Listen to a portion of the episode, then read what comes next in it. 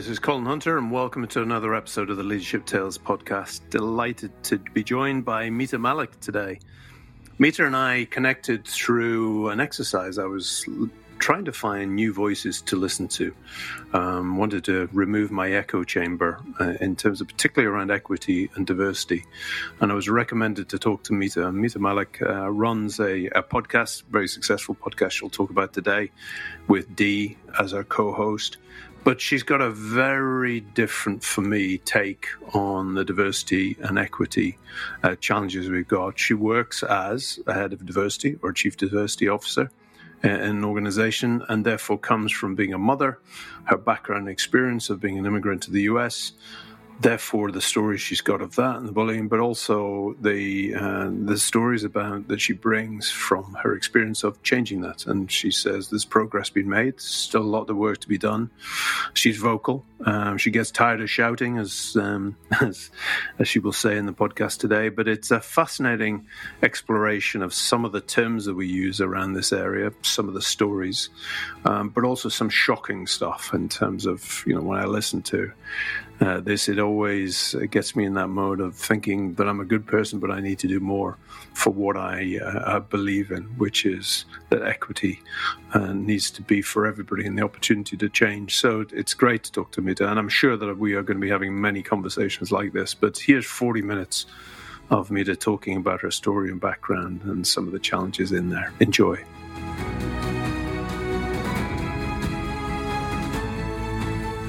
So tell me, how are you? Tell me what, apart from your microphone not working, how things go?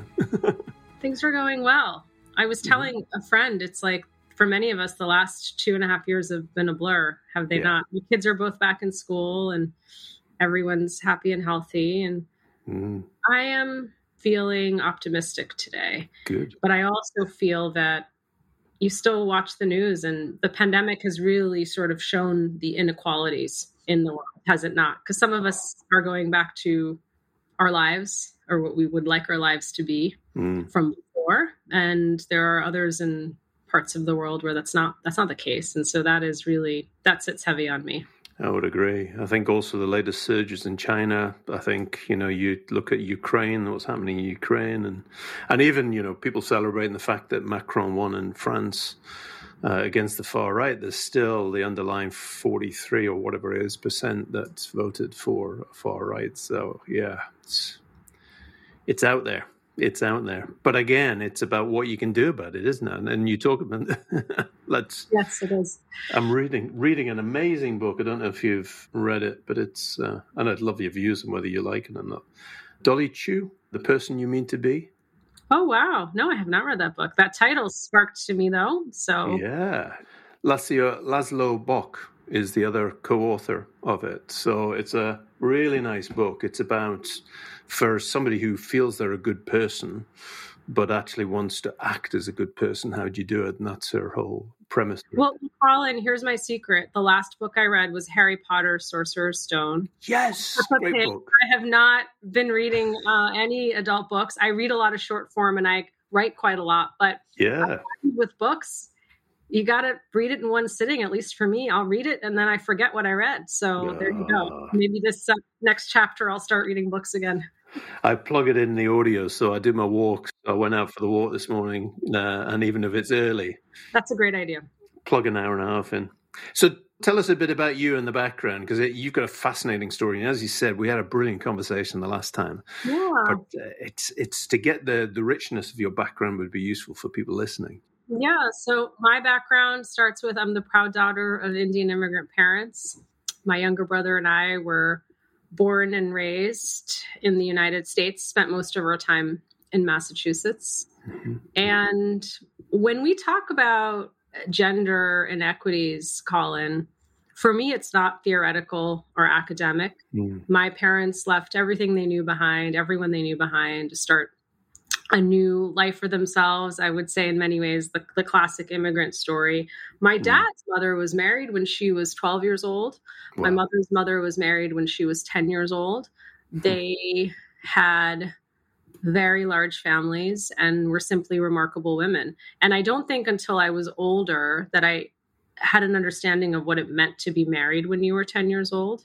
Hmm. And as my son is now nine, turning 10, you start to think, wow, I am living proof of what progress when it comes to gender equity looks like in less than just three generations. And that's still happening in many parts of the world. So that's actually something I, I talk about more, mm. but something that's always been a part of who I am since I was born. And now as an adult, it sits more heavy with me to think, wow, like uh, this is what progress can look like with education and opportunities. Tell me about the education and opportunities, because that's that's a story of your mother and everything else, and and your your experience here. But there's there's been progress, but it's been difficult, from what I understood from you. Yeah, I mean, for me, that's so that's the backdrop of my family history. But I was, yeah. I always say the the funny looking, dark skinned girl with a long, funny looking braid whose parents spoke funny English until it wasn't funny anymore, and. I was mm. bullied a lot both verbally and physically growing up by my peers, they made me know every day that I did not belong in that community.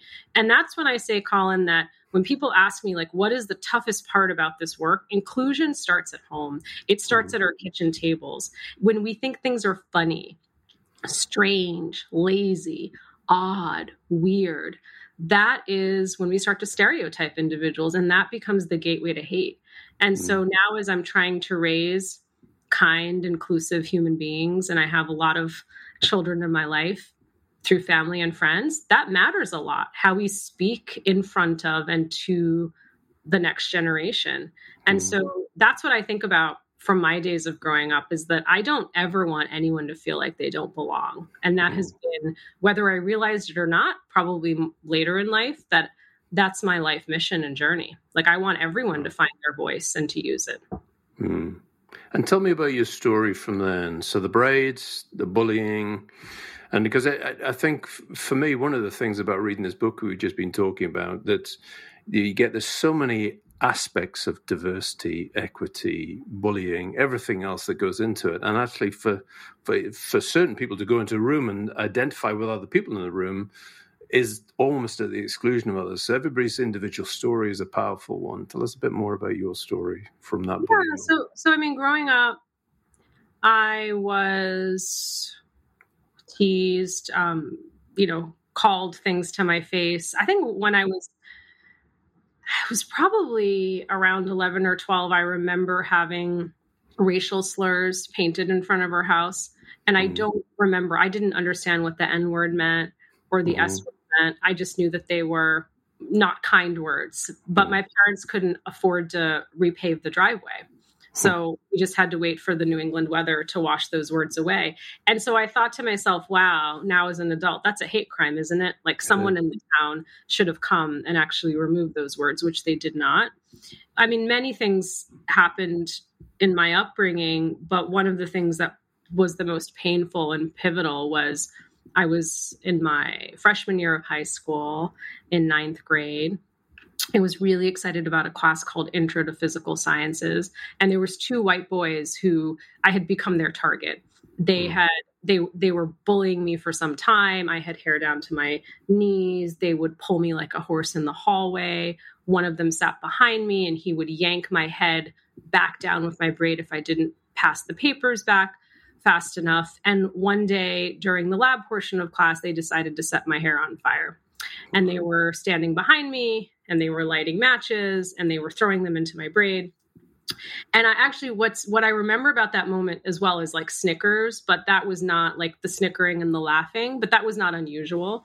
And I didn't know what was happening until my lab partner who hadn't spoken to me in the entire time we worked together said your your hair's on fire and so that smell to this day I can remember. And and what Colin I think is so important for me about that moment is that I was meant to feel like I had done something wrong. I also went to the principal's office with the two boys. We all sat together outside. They were suspended for one day, which is a podcast for another time. Wow. They came back to terrorize me in that class. And I had a guidance counselor who really stepped up for me. That was the first time I saw allyship outside of my own home. Mm-hmm. And I think he had a sense that I could run fast. I'm not coordinated, but I can run fast, Colin. And so he yeah. asked me to join at the time cross country and track. And it was for the first time that I felt that I was an equal on the playing mm. field. That I wasn't super fast and I wasn't super slow, but I could certainly hold my own. And he saw that in me. And so mm. that was a way for me to find community. But what I will say to you is that experience of having my hair set on fire is what's happening in our corporate workplaces today. It's an analogy because this is what happens to women of color hmm. all day, every day. And some of those things are visible and not that are happening. And so I hmm. never imagined that those bullies from the schoolyards would follow me into corporate America. No one prepared me for that. None of my education, none of my training prepared me for the, what would happen when I started my career. Hmm.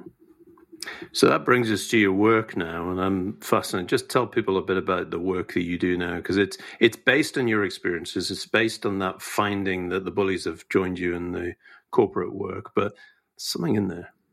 Yeah, I mean, the other thing that I didn't bring up at the beginning in my story is that I also when I didn't I didn't feel like I belonged in my community, but I hmm. also mm. didn't feel like I belonged in the greater world. I did not grow up in the Instagram era. So I mm. never saw products or services that reflected me. I never yeah. saw I always wondered like who gets chosen and why?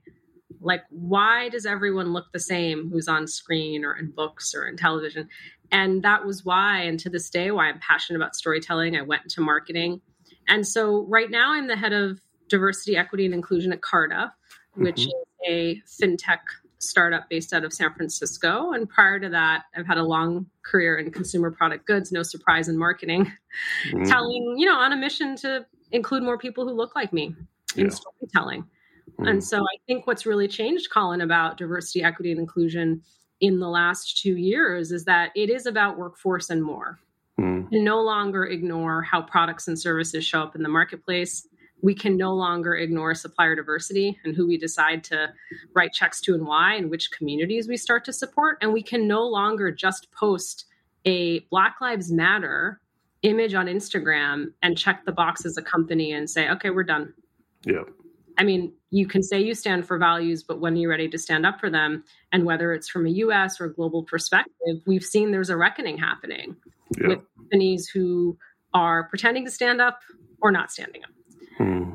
And and for those those organisations, those people, I mean, it, for me, one of the the releasing bits that I found one was I did design thinking. I did looked at the startup. I looked at that world, and I started to look at the user at the centre.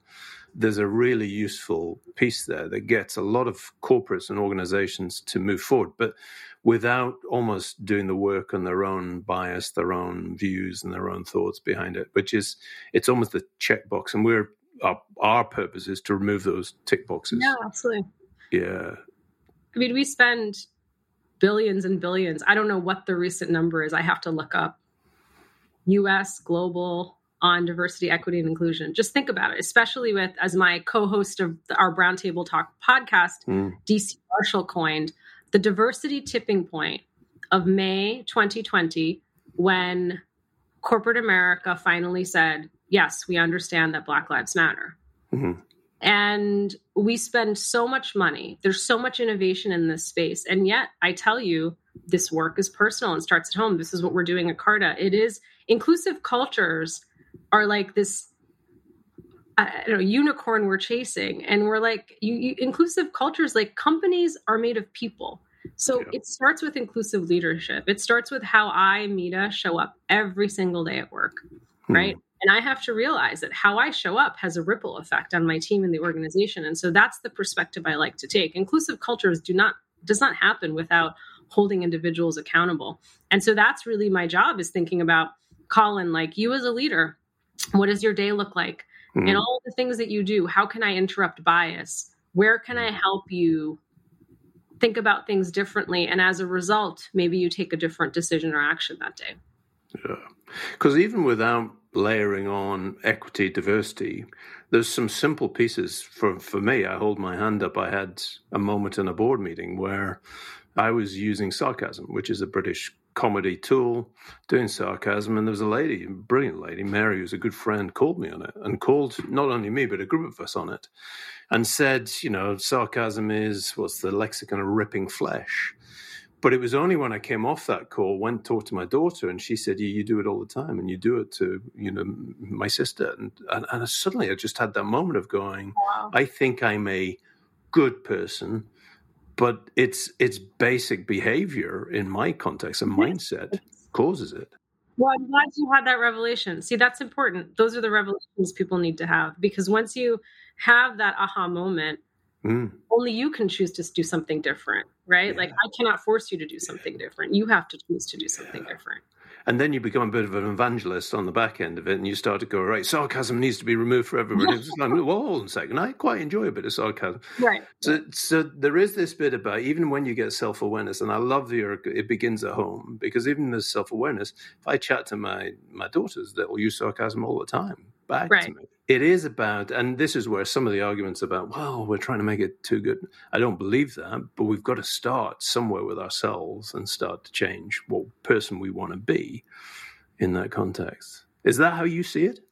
I do. I mean, I agree with you. Context matters. If you're mm. sarcastic mm. at home with your daughters and your family who know you and love you, there's mm. a relationship there you have to build you have to work to build that relationship at work right and so yeah.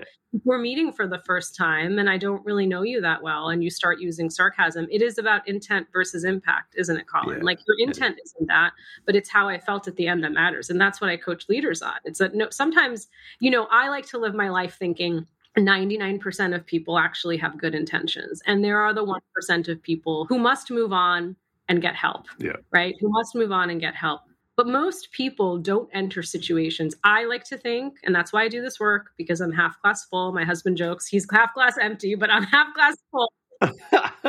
Love it. I'm half glass full. but I'm not entering this conversation, Colin, thinking, oh, Colin did that intentionally. Now, if Colin does it repeatedly, then we need no. to have a conversation. But oftentimes it's not. And as you shared in the example with your colleague, the impact was wow, that was a, a really, what was the statement she said? Ripping of. Ripping. It's a lexicon of ripping of flesh. And that for me made it because I respect her, love her. And actually, she was just, and the way she did it was beautiful because she just was direct, blunt, straight to the point. Well, also, what's what's great about that example is the psychological safety exists in that relationship.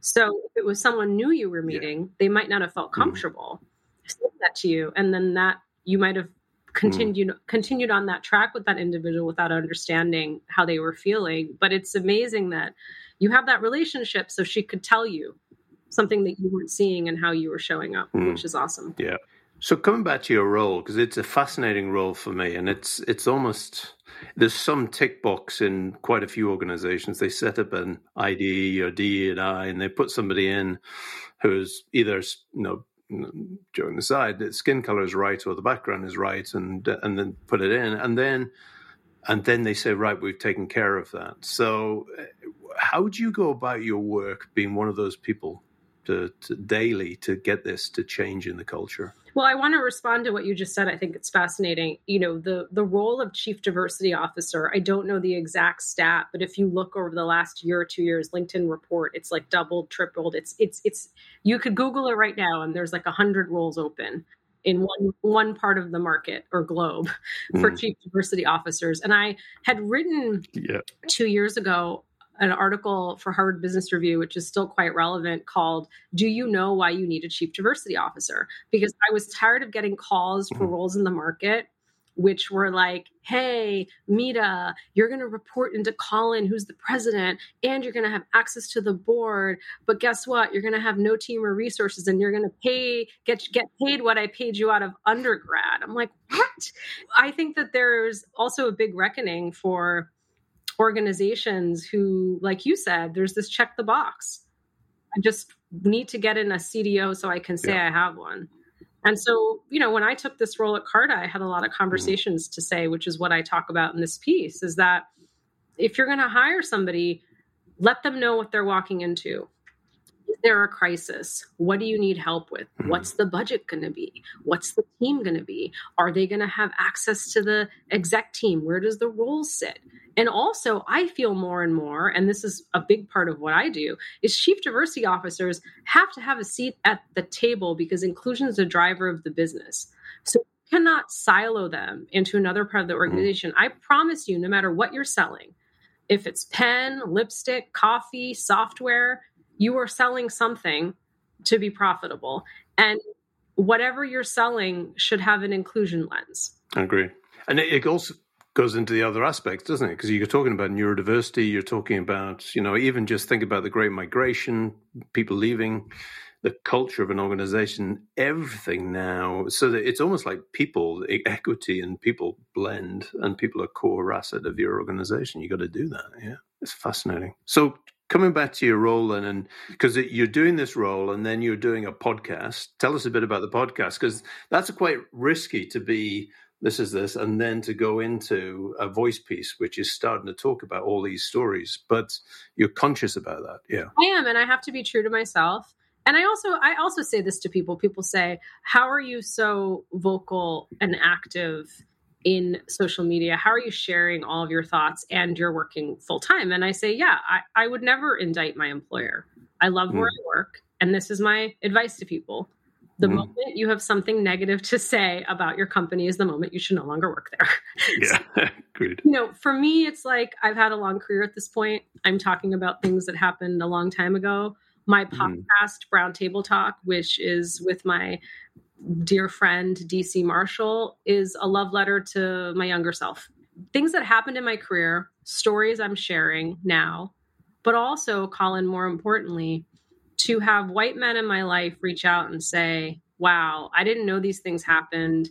I wish I could have showed up for you differently then. And I was like, well, I wasn't willing to share. So we have many women of color. This podcast is really about helping women of color thrive in their workplaces. We share lots of stories and tips at the end. I've had women of color say to us, it's like you're reading my personal journal. And then mm. allies say, I didn't know any of these stories. I've never been privy to them. And so for them to understand how they can do better and be better. So it mm-hmm. is from a positive place. Like, I don't want other people to have these experiences. And so that's how I think for me, it's all about putting out positivity into the world and leaving people with lessons to learn. So they're your stories plus other people's stories. Basically, you're bringing yes, my stories and Dee's stories. Yeah, and you know they're not my stories; they're our stories. Yeah, I you know, talk about my work getting stolen, or Dee talks about as a Black woman, her hair being touched and how often Black women's hair is touched in workplaces and outside of work without permission, mm. or, you know, the challenges I've faced in getting promoted. We did a, a recent episode which caused quite a stir when people from a US context constantly compliment me on how well I speak English. And so hmm. it's interesting because some of these topics are universal. If you went through our podcast episodes, you say, yeah, everyone's been through that. I think what we're trying to share with people is that there is a difference as a South Asian woman, as a Black woman, what those experiences are like, because context and perspective matters. And I, I presume that the, the there's there's angles about giving people stories that actually resonate and go, well, I'm not alone, and then there's positive action you know, if for change to happen. So, so how do you blend that? Because storytelling and everybody, there's this worry that there's a lot of sympathy goes on, but not a lot of action or empathy plus action on the back end of it from people. So it's useful to hear. Yeah, our podcast is the podcast I would want to listen to because I'm a busy mm-hmm. mom of a six and nine year old. So I we created it. I created it for myself. Dee created it for. She's also quite busy. So they're usually less than thirty minutes Mm-hmm. We share some stories at the beginning. There's a topic, and then we really leave tips at the end. Like, right. if you saw this happen in the workplace, what could you do differently? Yeah. What can women of color do differently? What can allies do differently? And the first season, Colin, we self funded and did ourselves. And then LinkedIn came knocking, which was pretty cool. Mm. And so we're now LinkedIn Podcast Network. And so that's really exciting. And what's really interesting, Colin, is and I know as a podcaster, you would get this, is that you put this material out there and then it's kind of like a book club. Something mm. really resonates with people and they want to continue the conversation. So we've been doing audio rooms on LinkedIn. LinkedIn has given us access to their their beta product. So we've been after we drop an episode, we gather people to do an audio. Nice. And what's really interesting about this is that the brown table talk community has taken off in a way we didn't expect that this is not we don't run this community we're a part of it we show up to do the audio room which is 30 minutes Dee and i say a few things and let me tell you there's a line of people waiting waiting to talk. Like we don't need to say anything. like amazing coming and saying, I heard this story on this episode you were all talking about. I want to share my story. Or Colin comes up to ask for advice and then someone else is giving you advice. Like Dee and I are just like there. Like that's that's when you know it's like you've hit on community. Like other people are there for each other.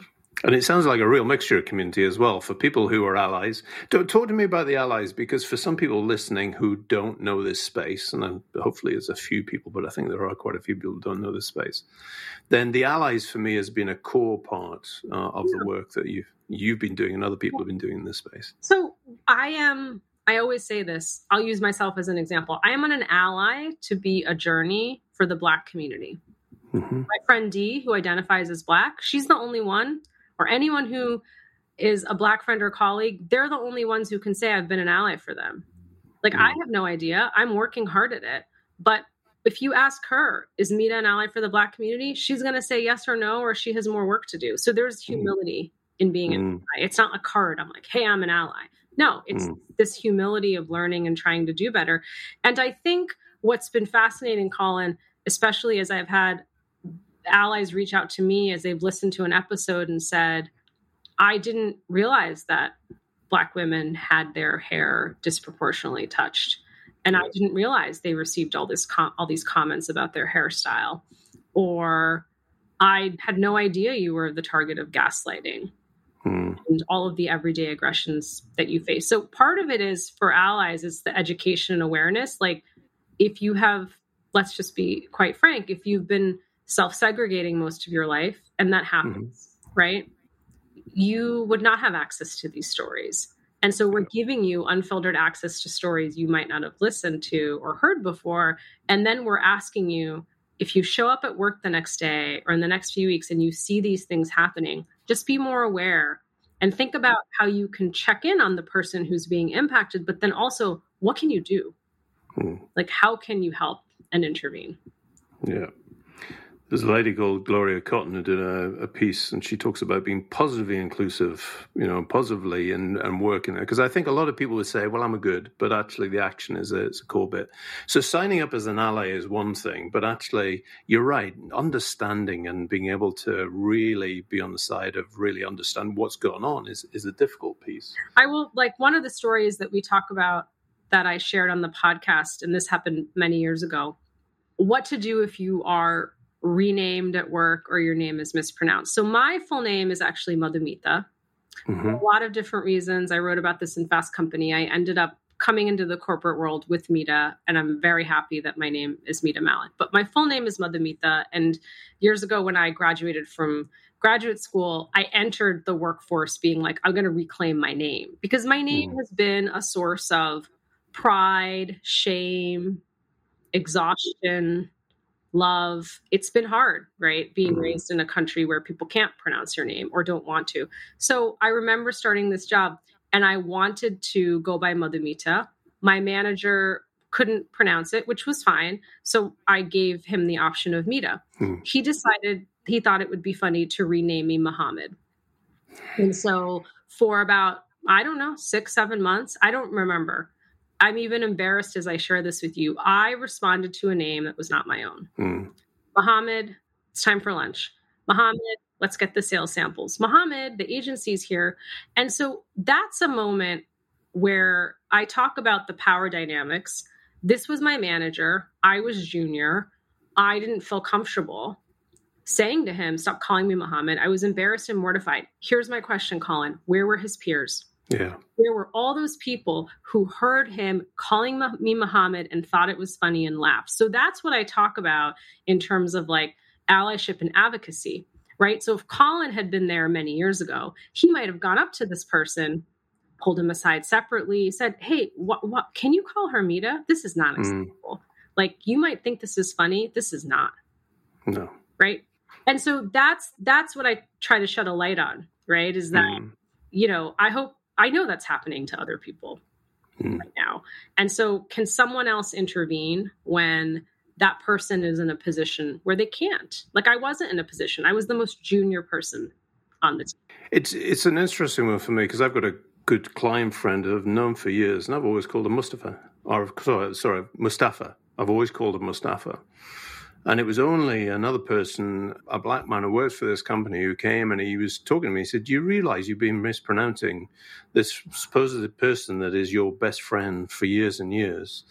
And I went, No. Wow. And he said, Okay, this is Mustafa, is how you should pronounce it. And I was like, Okay. So it took me a while. I fumbled over it and I became really embarrassed. But there was a shame to that. There was a shame to, to work in. So I've tried to counter and the book again picked up a story of somebody's name couldn't be pronounced. And the first time somebody actually tries to do it, this lady burst into tears because it's the first time anybody ever tried, at least, to pronounce it. See, that's so beautiful. That's what I want people listening to take away is that yeah. trying matters, the showing yeah. up matters. And mm-hmm. anyone who consistently tries and says, keeps calling me Maida, but says they're trying to get it better, I'm like, great, I'm here for it, right? Yeah. yeah like at least you keep saying that you're trying. Yeah. And, and that's what matters rather than mm-hmm. consistently, you know, doing it on purpose, right? We've been there yeah. because I'm not, because what it signals to me is if you don't want to learn how to pronounce my name, or by the way, Colin, my latest pet peeve do not misspell my name. There's no mm. excuse. I'll yeah. take the autocorrect one or two times, but after that, no, there's no excuse. Yeah. It, it, shows that I'm not valued and you don't mm. respect mm. me, right? Mm. That I am not worthy enough of you even bothering to yeah. learn how to pronounce my name and to acknowledge me. And and here's what it is. It goes back to names were given to us by people who had big hopes and dreams for us. So let's honor that. Let's honor that. someone gave us the name. Mm, yeah. Like, isn't that a wonderful thing to think about? Like, all of us are named by people who were like, wow, this person's going to be meaningful in this world. And this is why I'm choosing Colin or Mita or whatever. Yeah. And it, it's funny how just even to think my daughters, we gave her daughter's name Mary Elise hyphen Mary hyphen Elise. And it became so difficult for people to pronounce it when they first came in French name. And so, so how do you, you know, and I used to have this stack, which was it's like Marie yeah. with the Lotus Elise car, you know, and you'd have this, but it was for a reason. And now Marie Elise, we love it. Yeah. But actually, a lot of her friends have called Remy, so it's short and it's but but that's her choice. That's, that's her, her choice. choice. to live with it, and it's. Um, I want to come back to this this other bit that you were talking about in terms of calling some behavior, because I had an amazing conversation with somebody because a lot of people's reactions from my place, and for those who are not looking at this and don't know, I'm a white heterosexual male, 57 years old. Um, I have privilege, all of those things. And some of our reaction is when I hear racist or see racist behavior, and I saw it from somebody I know very, very closely my immediate choice was I'm not going to be their friend anymore. Yeah, I'm going to walk away from this. And I was almost quite proud of being a good person for walking away. And it was this same person who called me on the name who said, No, you shouldn't. You got to stay in there. You got to, you know, what's the point of you wasting that relationship as an opportunity to change? So, what, what's your views on that? Because you must get a, quite a bit of that. I think that it's easier to walk away. And if you have an established relationship with this person, mm. You have an opportunity and a window to help them change. Now, at some point, you have to protect your own mental energy, right? It depends on how much. Now, listen, this is what I talk about from a US perspective. Our uh, companies are just as divided as our families. Mm. can't sometimes it's easier to walk away from friendships. You can't from family, right? You can, no. but it's harder sometimes. And so that is why, you know, I choose to do this work within the system. I mm-hmm. have been working for corporations my entire career. I have friends who work in the nonprofit se- sector, in the public sector, government sector. I have friends who are working outside the system. When you choose to work within the system and you get a paycheck from a company as a CDO, you have to meet people where they are. I don't have a choice mm-hmm. to walk away. And so I also like that challenge. Mm-hmm. I want to find a window and help move people on their journey because if I get to know someone really well and know their story, I think I can move them. Yeah. And it's interesting using storytelling to to shift their story. Several years ago, I had somebody who was on the exec team who was really was not interested in the DE&I agenda. Was mm-hmm. one of the people who you know, would show up when I presented at board meetings and things like that, but didn't really have much of an interest. And it was one day he showed up in my office to say, I'm actually really interested um, in sponsoring the ERG for individuals with disabilities. Mm. I said, Oh, really? Why? Tell me more. And his father had recently started using a wheelchair. Mm. He had confided that story in me and all of a sudden showed up as one of the biggest sponsors as one of our employee resource groups. And so everyone's story is being constantly rewritten. Colin, we've seen that in the last two years. Like everything we thought was a story was erased and rewritten. And so just watch for that as you get to know people and life experiences, things change. Mm. And so people's connection to this work changes as well. Yeah. And if somebody asks you the question about how do you define diversity, you know, and equity, what, what I mean, two words, but let's take diversity first. Because I was chatting to somebody the other day, and even just gender specific, but there was diversity of a gender with a woman with children and family versus one without, and then there was a conversation around menopause, which you know in certain societies like Asia or India, menopause is not mentioned. Mm-hmm. That isn't yeah. isn't talked about. So how do you de- define your role? I think diversity is multidimensional. Right yeah. now, people can't see us; they can hear us. But if you see me or Google me, I appear as a brown woman, as a woman of color. I'm a mother. I'm very vocal about that. I was raised a Hindu. I mean, I could go on and on about, mm. you know, how I identify and also the privilege I've hold held yeah. throughout my career. Because oftentimes when we think about that, and that's a conversation for another time, Colin, but like, yeah. you know, when we when we use hear the words white privilege, people often Mm. shut down. But we all have had privilege in our life. For me, it hasn't had to do with race, right? The Mm. privilege I hold hasn't had to do with race, but I've gone to two top universities. I've Mm. had access and opportunity, right? So it just depends on your life story. But Yeah. the diversity, there's so many dimensions now. Mm. And there's things that you can't see, right? Yeah. Uh, I will say though, I do find that diversity of thought has become coded language. So Mhm. diversity of thought doesn't happen without diversity of representation. And I Yeah. think the real reckoning right now for corporations is the lack of black talent, the lack of vo- black voices specifically in rooms. And, Mm. and so that's why I choose to be specific because Yeah. we don't want to use coded language or we don't want to sugarcoat. No, it is about Yeah. black voices, Latinx, Hispanic, um, and even as we're seeing with the rise of Asian hate crimes, right? And that connection to corporate America, that you know Asian colleagues might appear to have the majority, but statistics will sh- show that many of them are not also represented in the exec team or boardrooms, and their careers stall very early in some cases when you think about the model minority myth. So anyways, I like to be specific. Yeah, no, I love it. Well, it's I mean, unless you're getting specific, it's very difficult to tell a story around it and and focus in there. So it's an important part. So so if anybody's uh, wants to to reach out and and uh, what episode, one episode of your podcast? Because I'm always asked this: what's the one episode you listen to? Of your own podcast, and we always talked at the beginning that well, we talked at the beginning about we never listened to our own episode. But if there was one episode that you can remember, you just think this is passion. Oh my god, Th- that's like asking me to choose who my favorite kid is, which my children do to me often. I was just about to say. Often they do that to me. That's not fair, Colin. Um, okay, one topic then. Let me do a topic. What's- You know what? Here's an interesting one. I'll have people listen to. It's called uh, "How to Stop Being Indispensable," and Hmm. it's a actually a piece I wrote in the Harvard Business Review that we ended up talking about in the podcast. But I was trained, Colin, to be dispensable. Mhm. You're my bra, you're my boss. I show up for you. I go above and beyond. I'll do anything and everything. And that actually, in my career, temporarily killed it because I could not get off this person's team because I had become so valuable.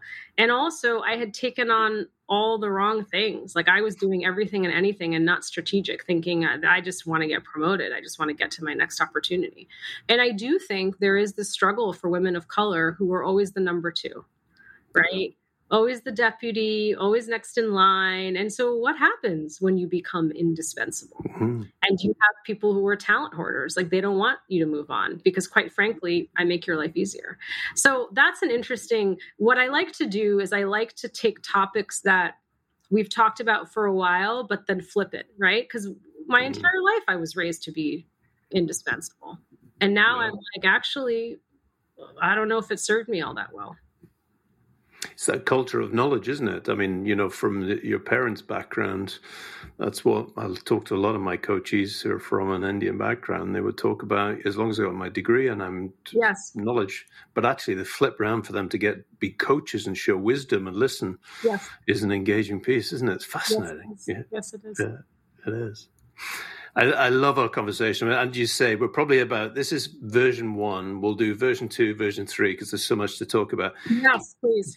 If the, if there was one thing that you're working on this year that is in your mind with everything going on in the world, what's what do you think is the, the one thing that is is going to be really critical this year in the work that you do that you want people to pay attention to? And there's so many things. The thing that I will say people ask me what's critical, what's on top of mind for DE and I, what keeps me up at night. I am just, Colin, shocked that more people are not talking about the devastating impact the pandemic has had on women and women mm. in the mm. workforce. And I will only quote the US stats right now. It is widely reported and known that women's workforce participation in the US is down to levels that we haven't seen since the 1980s, Colin. 1980s. That's four decades of progress wiped mm. out. And we know for white women, women of color, as we talked about diversity, intersectionality, women ageism, women over 50 who are unable to get back into the workforce, jobs that have disappeared. And also what I talk about is the the pandemic gap year bias. Mm-hmm. If I left 2 years ago and I'm trying to get back now into the workforce, we know statistically I am less likely to get called back for interviews. And so that is what I'm just sort of baffled. I mean, listen, I'm tired. I'm tired of screaming. Yeah. Some rest and I'll scream again. But I just can't, for the life of me, why more companies and leaders aren't talking about this. I'm talking about it, but what can we all be doing? And I'm telling you, Colin, it just takes each of us. If you can just find one woman to mentor to help her get back into the workforce, imagine the tipping point. There's a brilliant place to leave this. I'd love to invite you back. Let's pick up in the next piece. If people want to find you, where would they find you? Where would they find the podcast? Just so. uh, yeah, thank you for asking. Please follow me on LinkedIn. I love to have conversation there. I'm on Twitter and Instagram. I started a TikTok channel. Oof, I'm trying to get it. Ooh, I know. You did? Video is not, I love writing, right? If I could write all day. So writing is my format. Yeah, I have a little TikTok channel. I also would love for you to go to Apple or Spotify and listen to Brown Table Talk. Thank you so much yeah. for having me, Colin. Oh, pleasure. Really good to speak to you and uh, speak to you soon, hopefully. Yeah. Thank you.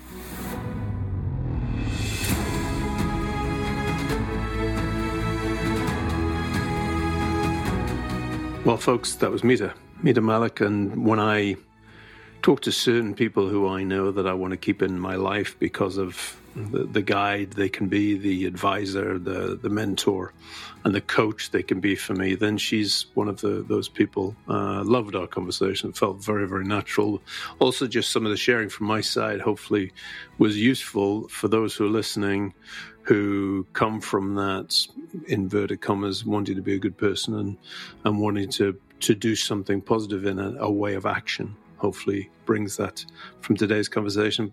What I always am shocked and, but is so good to hear is some of the stories that that we can use to to start to change the conversations that people are having and some of the work that she's doing in her organization, but also with the Brown Table podcast, uh, which is fantastic, well worth a listen. As she says, she's a mother who has very little time, so she keeps them under 24, half an hour, 24 minutes of time. And if you get to listen to them, they are uh, they're well worth listening to in terms of topics and stories and tips that are very useful in terms of whether you're an ally you know, or you're somebody going through what they're talking about in there. So I loved our conversation today. And as I say, I'll be welcoming Mita back at some point soon. And I'll welcome you back for another episode of the Leadership Tales podcast very shortly.